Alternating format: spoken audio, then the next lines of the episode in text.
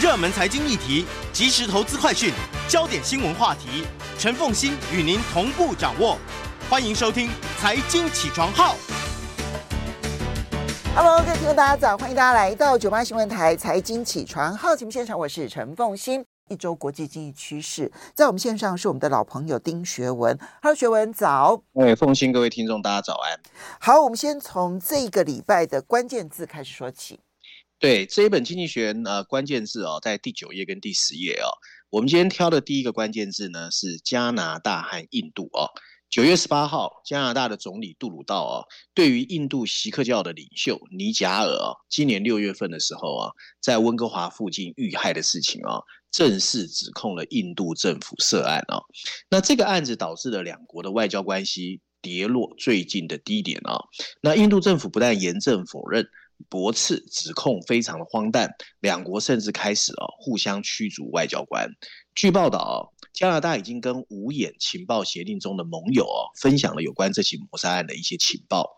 印度呢一直怀疑加拿大七十七万的锡克教的侨民哦支持分离主义。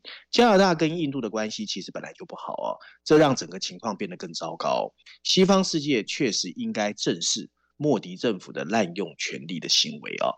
那今天的第二个关键字是 inflation 通货膨胀。九月二十二号，美国联准会再一次决议按兵不动。联邦资金利率呢维持在百分之五点二五到百分之五点五之间，他还暗示今年底会再升息一码，看起来呢符合市场预期。不过比较令人意外的是呢，明年已经放话降息的幅度会由原来预估的四码缩小为两码。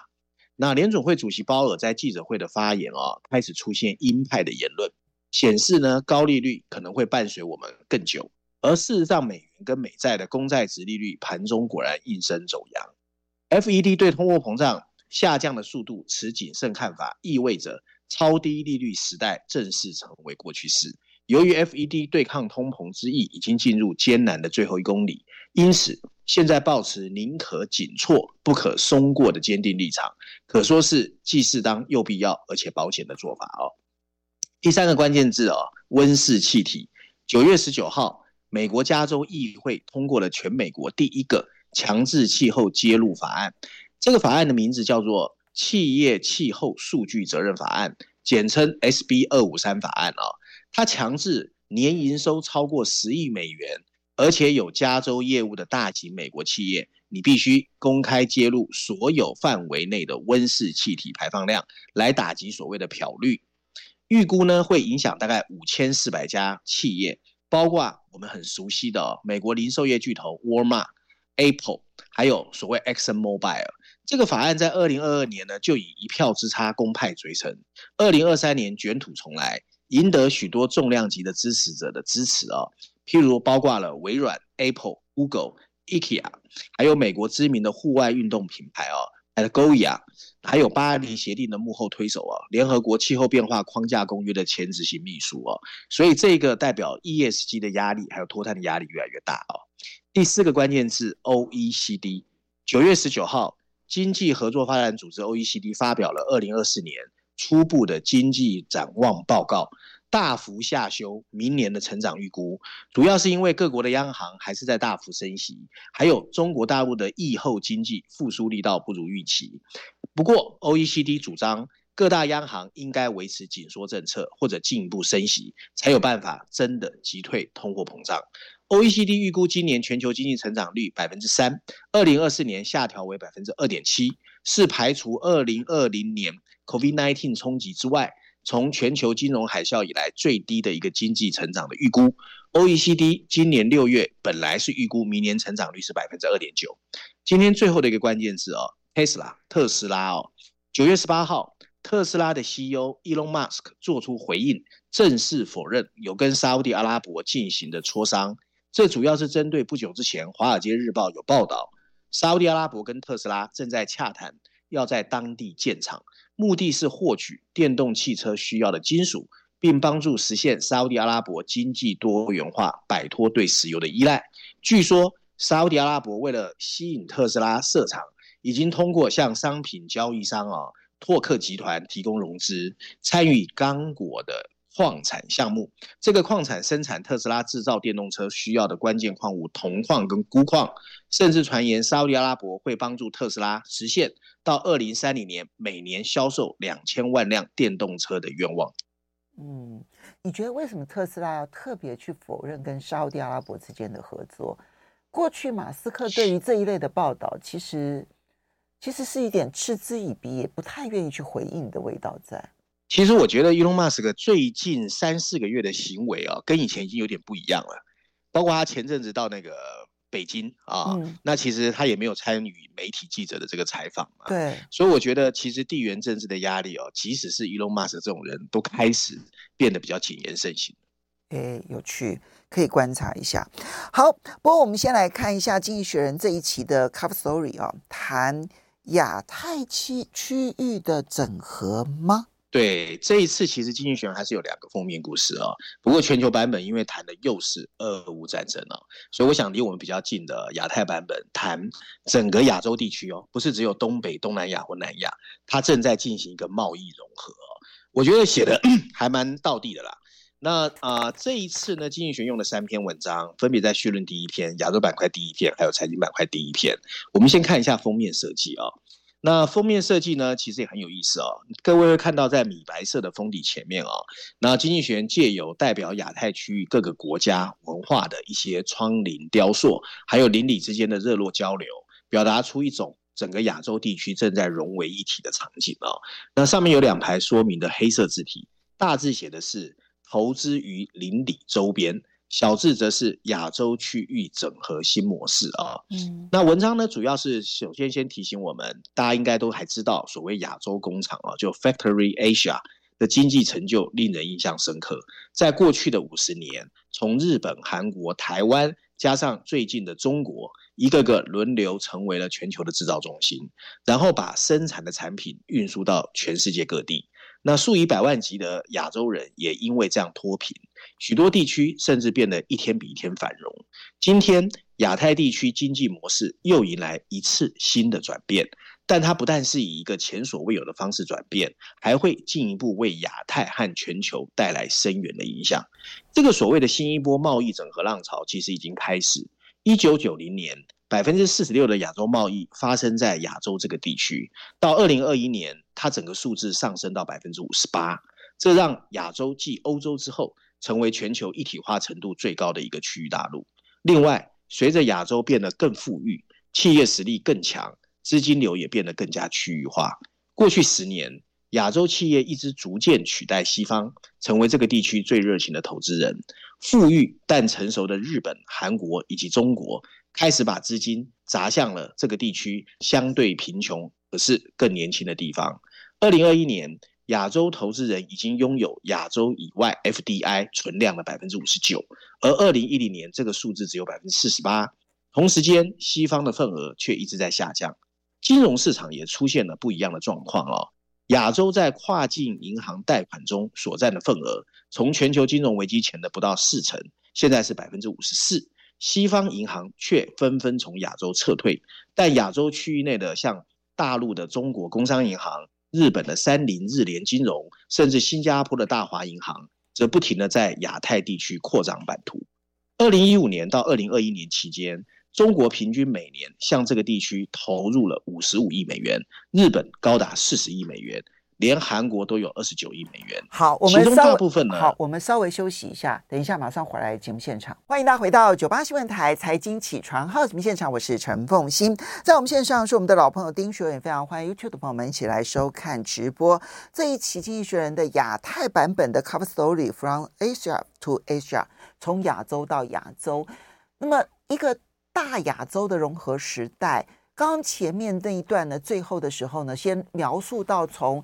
直接投资 FDI，然后到融资，好，就资金的来源。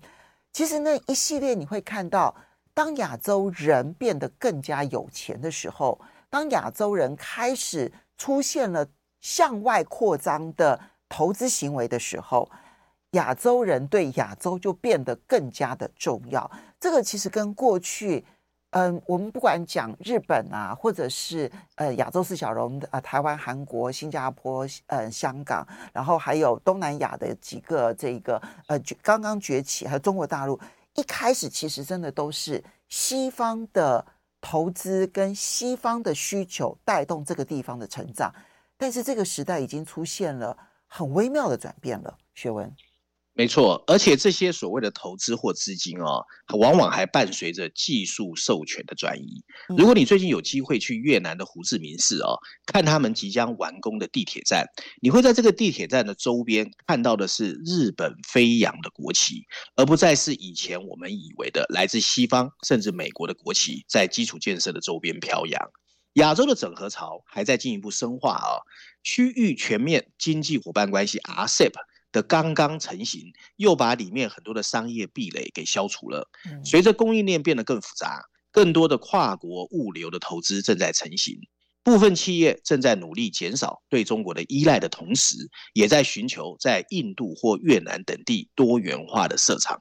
更重要的是，亚洲不断成长的消费者成为推进整合速度的重要推力。国际货币基金组织 IMF 就预测啊，未来五年。亚洲新兴和发展中经济体的经济年增成长率啊，会达到百分之四点五，很快就会是已开发国家的三倍。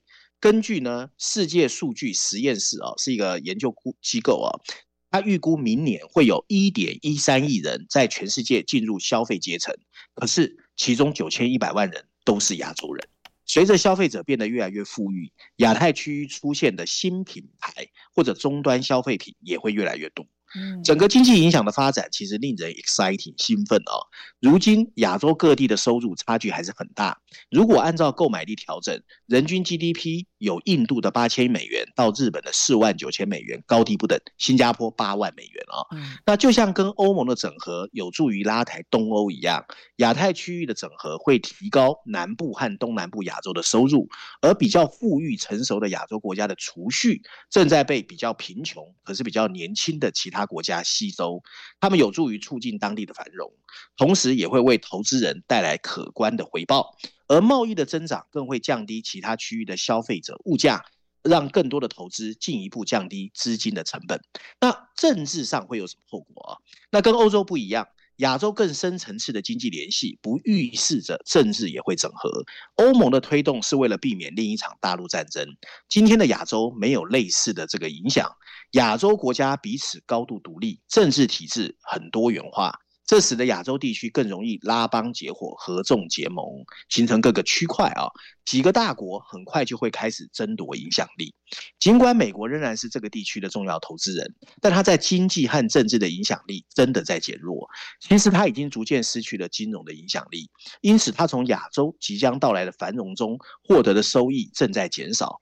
此外，华盛顿两党对自由贸易协定的支持早就意兴阑珊。当寻求在亚洲建立联盟的时候，美国可以提供的经济胡萝卜跟过去相比大不如前。但这并不意味着这个地区会完全由中国主导。诚然，中国透过贸易的影响力和“一带一路”哦，也获得了一定的影响力。但许多亚洲国家对中国还是保持谨慎的态度，尤其是在最近。强势的外交政策出现之后，印度人就明白告诉民意调查者，他们不喜欢中国。那就像拜登最近在拜访越南的时候表明的，社会主义的越南也在用两面手法。那另外，东亚的日本还有所谓的韩国。这些比较富裕、比较成熟的亚洲民主国家，有可能成为制衡中国的重要力量。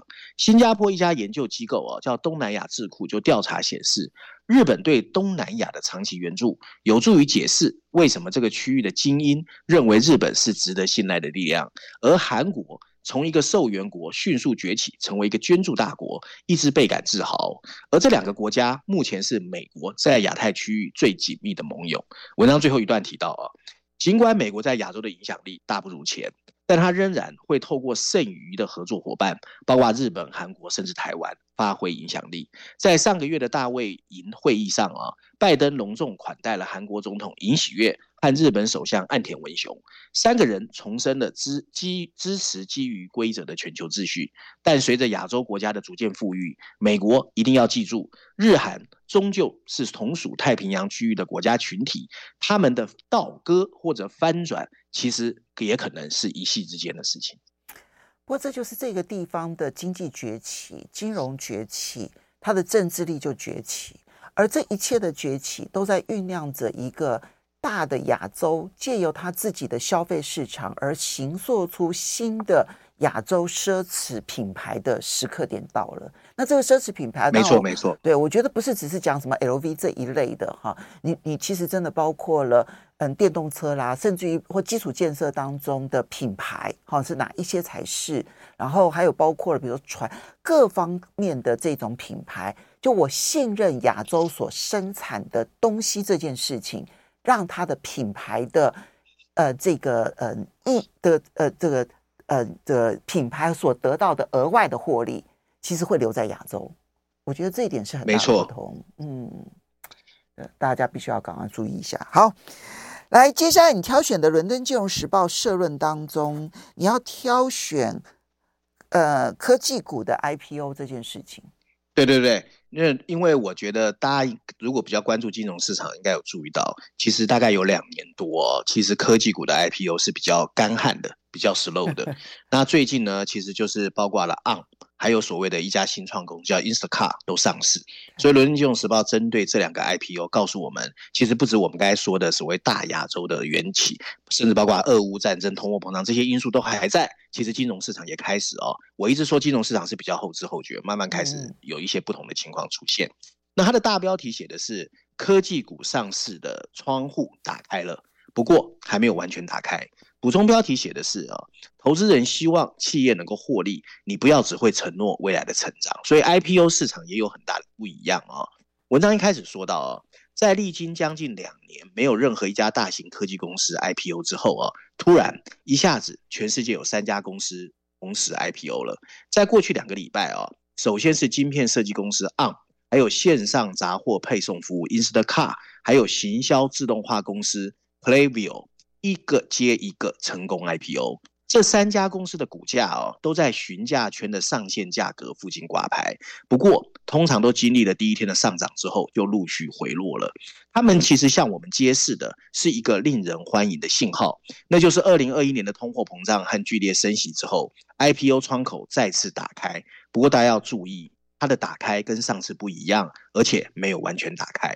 这三宗 IPO 都有着一些不寻常的特色。他们释出的股份都不多，都没有超过百分之十，这让他们不会大太愿意大规模的分派股利，而更希望的是股票上市后股价能够稳定。例如，对于 ARM 的所有者 SoftBank 软体银行来说，晶片设计公司仍然是一笔最大的资产，他不愿意冒任何的风险。所以一口气聘请了四家 investment banker 投资银行和另外二十四家账务的管理者，实际上是为了让华尔街的投资人对这桩 IPO 持正面的态度。尽管 ARM 的挂牌价格不低，募集的五十亿美元也不小，但在有限的流通量下，股价不至于太难看。过去五年，美国 IPO 的平均流通量大概是百分之二十，伦敦证交所要求的最低市股量也是百分之十。另外，这三家公司都向基石投资者，就是 Anchor Investor 啊，分配了大部分的股票。以 ARM 为例啊，他邀请的包括了苹果和 Google 这些科技集团，Instacart 则邀请了红杉资本，还有现有的几家机构投资者，购买了大概五分之三的股票。尽管这么努力。尽管 ARM 和呃 Klaviyo 的市值和私募市场的估值差不多，但值得注意的是，Instacart Instacart 的上市估值只有两年前它在初级市场上三百九十亿美元估值的四分之一，就是砍价挂牌哦。嗯。那随着利率上升的即将结束，市场开始对科技公司重新燃起兴趣，但态度非常保守。无论如何，我们的时代不可能回到二零二一年了。当时的私募市场的估值飙升到令你眼花缭乱，许多投资人都受伤惨重。Goldman Sachs 高盛就发现二零二零年到二零二一年的 IPO 浪潮，以历史角度来看，表现非常的高糟糕。在他们挂牌后的未过去呃未来十二个月内哦，它发行中位数落后美国平均市场价格四十八个百分点。今天的投资人更想要的是你怎么赚钱，还有你的现金流在哪里？你不能只是天花乱坠的去承诺未来的成长。大批的创投支持的科技公司和其他新创公司，在经济低迷时期募集不到什么资金，现在也只能等待市场胃口的回升，来重新募集资金。这对他们意味什么呢？像 Instacart 这样急需资金的公司，他只能选择砍自己的估值来 IPO。如果他的早期投资人很早就投资这家公司，还有可能赚钱；否则，现在基本上是赔钱的一个状况。这至少已经让一直处于神秘却偏高估值的科技公司越来越贴近现实。创投基金在卖出现有的资产之后，也有机会释放资金再次投资。此外，过去多年的廉价资金和满地的私募市场。投资人确实加剧了新创企业长期掌握在私募市场的趋势，把他们转移到公开市场，可以让他们受到更严格的公开审查，还可以让散户投资人也分享他有可能创造的潜在价值。文章最后提到，公开市场本来就是资本市场的最重要命脉，充满活力的成长型企业早就应该归队回到公开市场。如果这个循环再一次重启，投资人就是应该回归现实主义，这样子对我们整个世界才是利大于弊。不过，呢基本的原则就是因为低利率，然后低资低成本的资金现在已经不在了，所以呢，现在所有的投资人，不管你在哪一个领域，他就变得更加现实。不要再跟我谈未来的梦，先跟我谈谈你现在赚多少钱吧。好，好，我们稍微休息一下，马上回来节目现场喽。欢迎大家回到九八新闻台财经起床号节目现场，我是陈凤欣，在我们线上是我们的老朋友丁学也，非常欢迎 YouTube 的朋友们一起来收看直播。好，嗯嗯，接下来的两个题目啊，我们就先谈就是 AI 好了，好，因为呢这个题目我相信呢.台湾民众一定都非常的关切。经济学人呢就讨论了，在炒作之后的生成式 AI 会是一个什么样子的未来发展，现在对台湾来讲很重要啊。对对对。而且我听说，凤馨，你听到没？今天下午那个 Open AI 的创办人奥特曼在台湾有一个论坛。OK，哦，他来他来台湾喽？他人在台湾呐、啊？哦，昨天晚上飞机才到的。哦，我知道，我知道这个事情很很很 confidential，而且因为主办的是永林基金会啦，所以非常低调。哦、但是他来了。OK，他来了哦，所以今天下午两点半有一个，我待会把直播发给你。好好好，它是 open 的，你可以 link 进去。哦，那这篇文章确实写的不错啊。那经济学人用了绪论第四篇，商业板块还用了两篇文章来告诉我们，生成式人工智慧正在进入下一个阶段，而且是比较好的阶段哦。然后。我大概把文章稍微 summary 跟大家讲一下啊、哦。那其实经济学主要是告诉我们，ChatGPT 的狂热最近几个月确实在降温。不过，随着所谓多模态啊，叫做 multi model 的大型语言模型的竞争上场，一个更真枪实弹的产业进阶正在成型，而且会有三股力量啊。重新塑造生成式人工智慧的具体的商业运作，那到底是真的还假的？有哪三股力量？我们来看看经济学怎么说。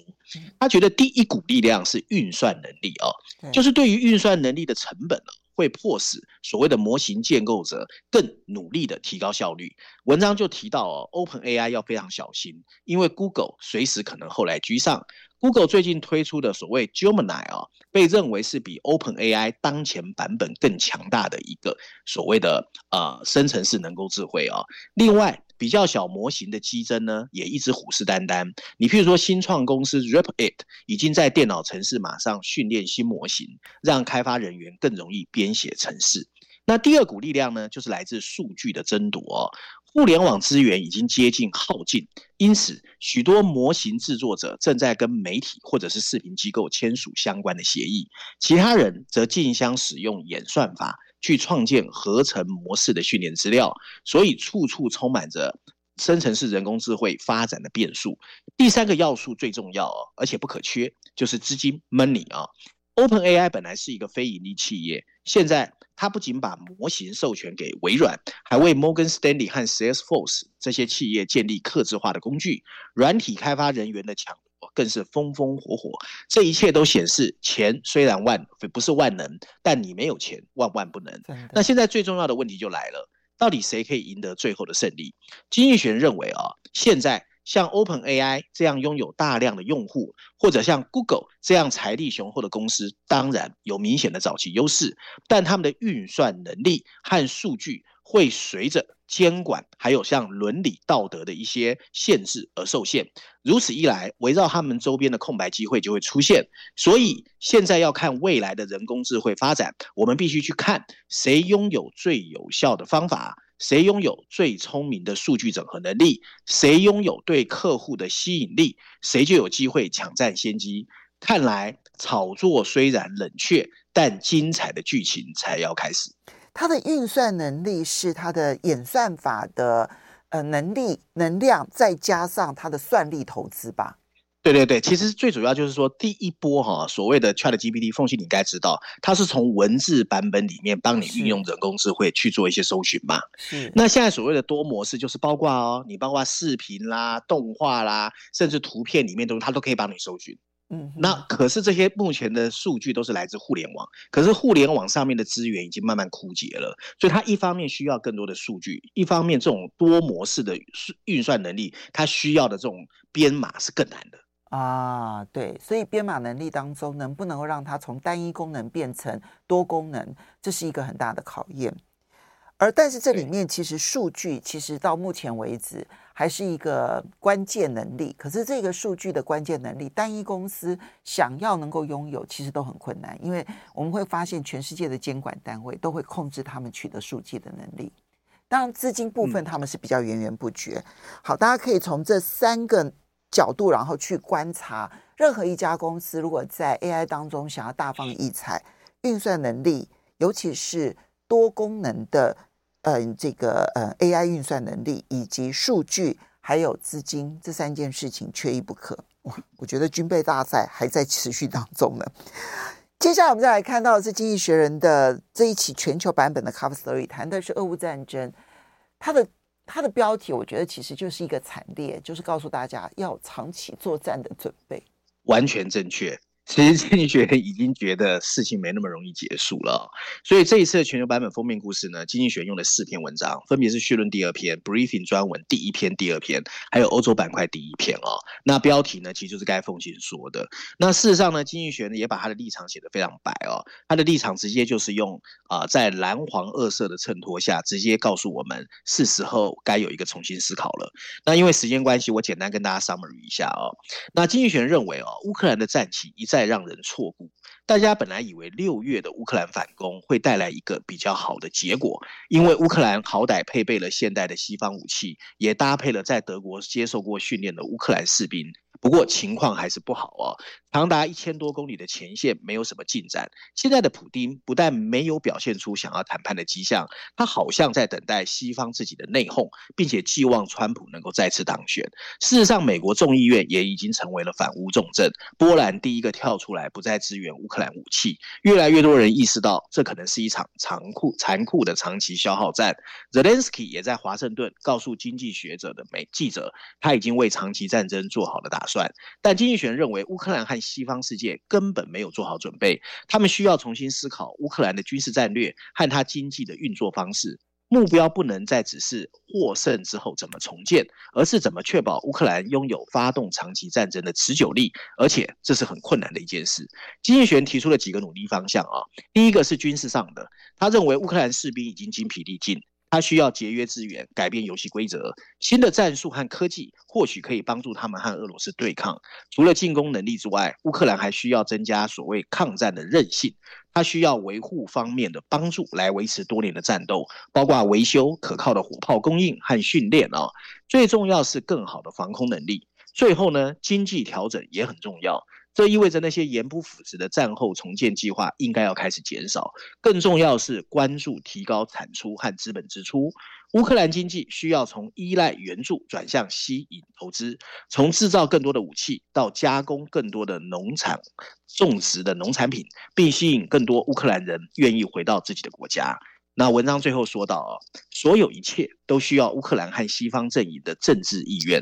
从长远来看，经济学认为乌克兰安全的最佳保障就是尽快加入北约。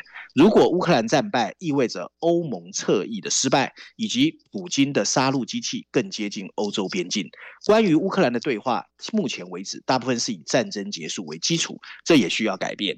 经济学仍然祈祷乌克兰还是能取得最后的胜利，但同时也提醒。要为长期斗争做好准备，更要为一个可以继续存在还有繁荣的战后乌克兰做好最好的准备。嗯，我们都知道说，从俄乌战争爆发以来，经济学人大概就是乌克兰最坚定的拉拉队支持者。他虽然不像说是呃美国啦、波兰啦、英国啦可以提供。军事上面的武器可以提供金钱的资源，但是在国际舆论市场当中，我必须说，他其实他的坚定态度比 BBC 还要来得坚定，好，那更是强过《纽约时报》。所以今天《经济学人》的这一期 Cover Story 的这个报道，它还是有它的代表性意义，就是即便是这么坚定的拉拉队，都必须承认，嗯，密利所说的。你要完全的把俄罗斯的军队从乌克兰的领土当中全部的逐出，他认为这个困难度是越来越高了。不过，我觉得经济学人还是过度的乐观。坦白说，就是说，他认为说可以找出一种新的运运作模式，然后呢，他可以有长期反击的能力，他可以加入北约，然后他可以为未来呢建立一个新的繁荣的和平的乌克兰而做准备。我觉得真的这些都是太乐观了，在我们可预见的未来，我觉得他所预期的这些事情要出现的可能性都非常的低。尤其看到美国的选举跟波兰的选举，对于他们的政治人物改变这么大，你就会知道长期作战这件事情对他的盟友而言，因为选举的关系而变得不切实际。好的，我的看法了，提供给大家做参考。非常谢谢我们的老朋友丁学文带这几篇文章，谢谢。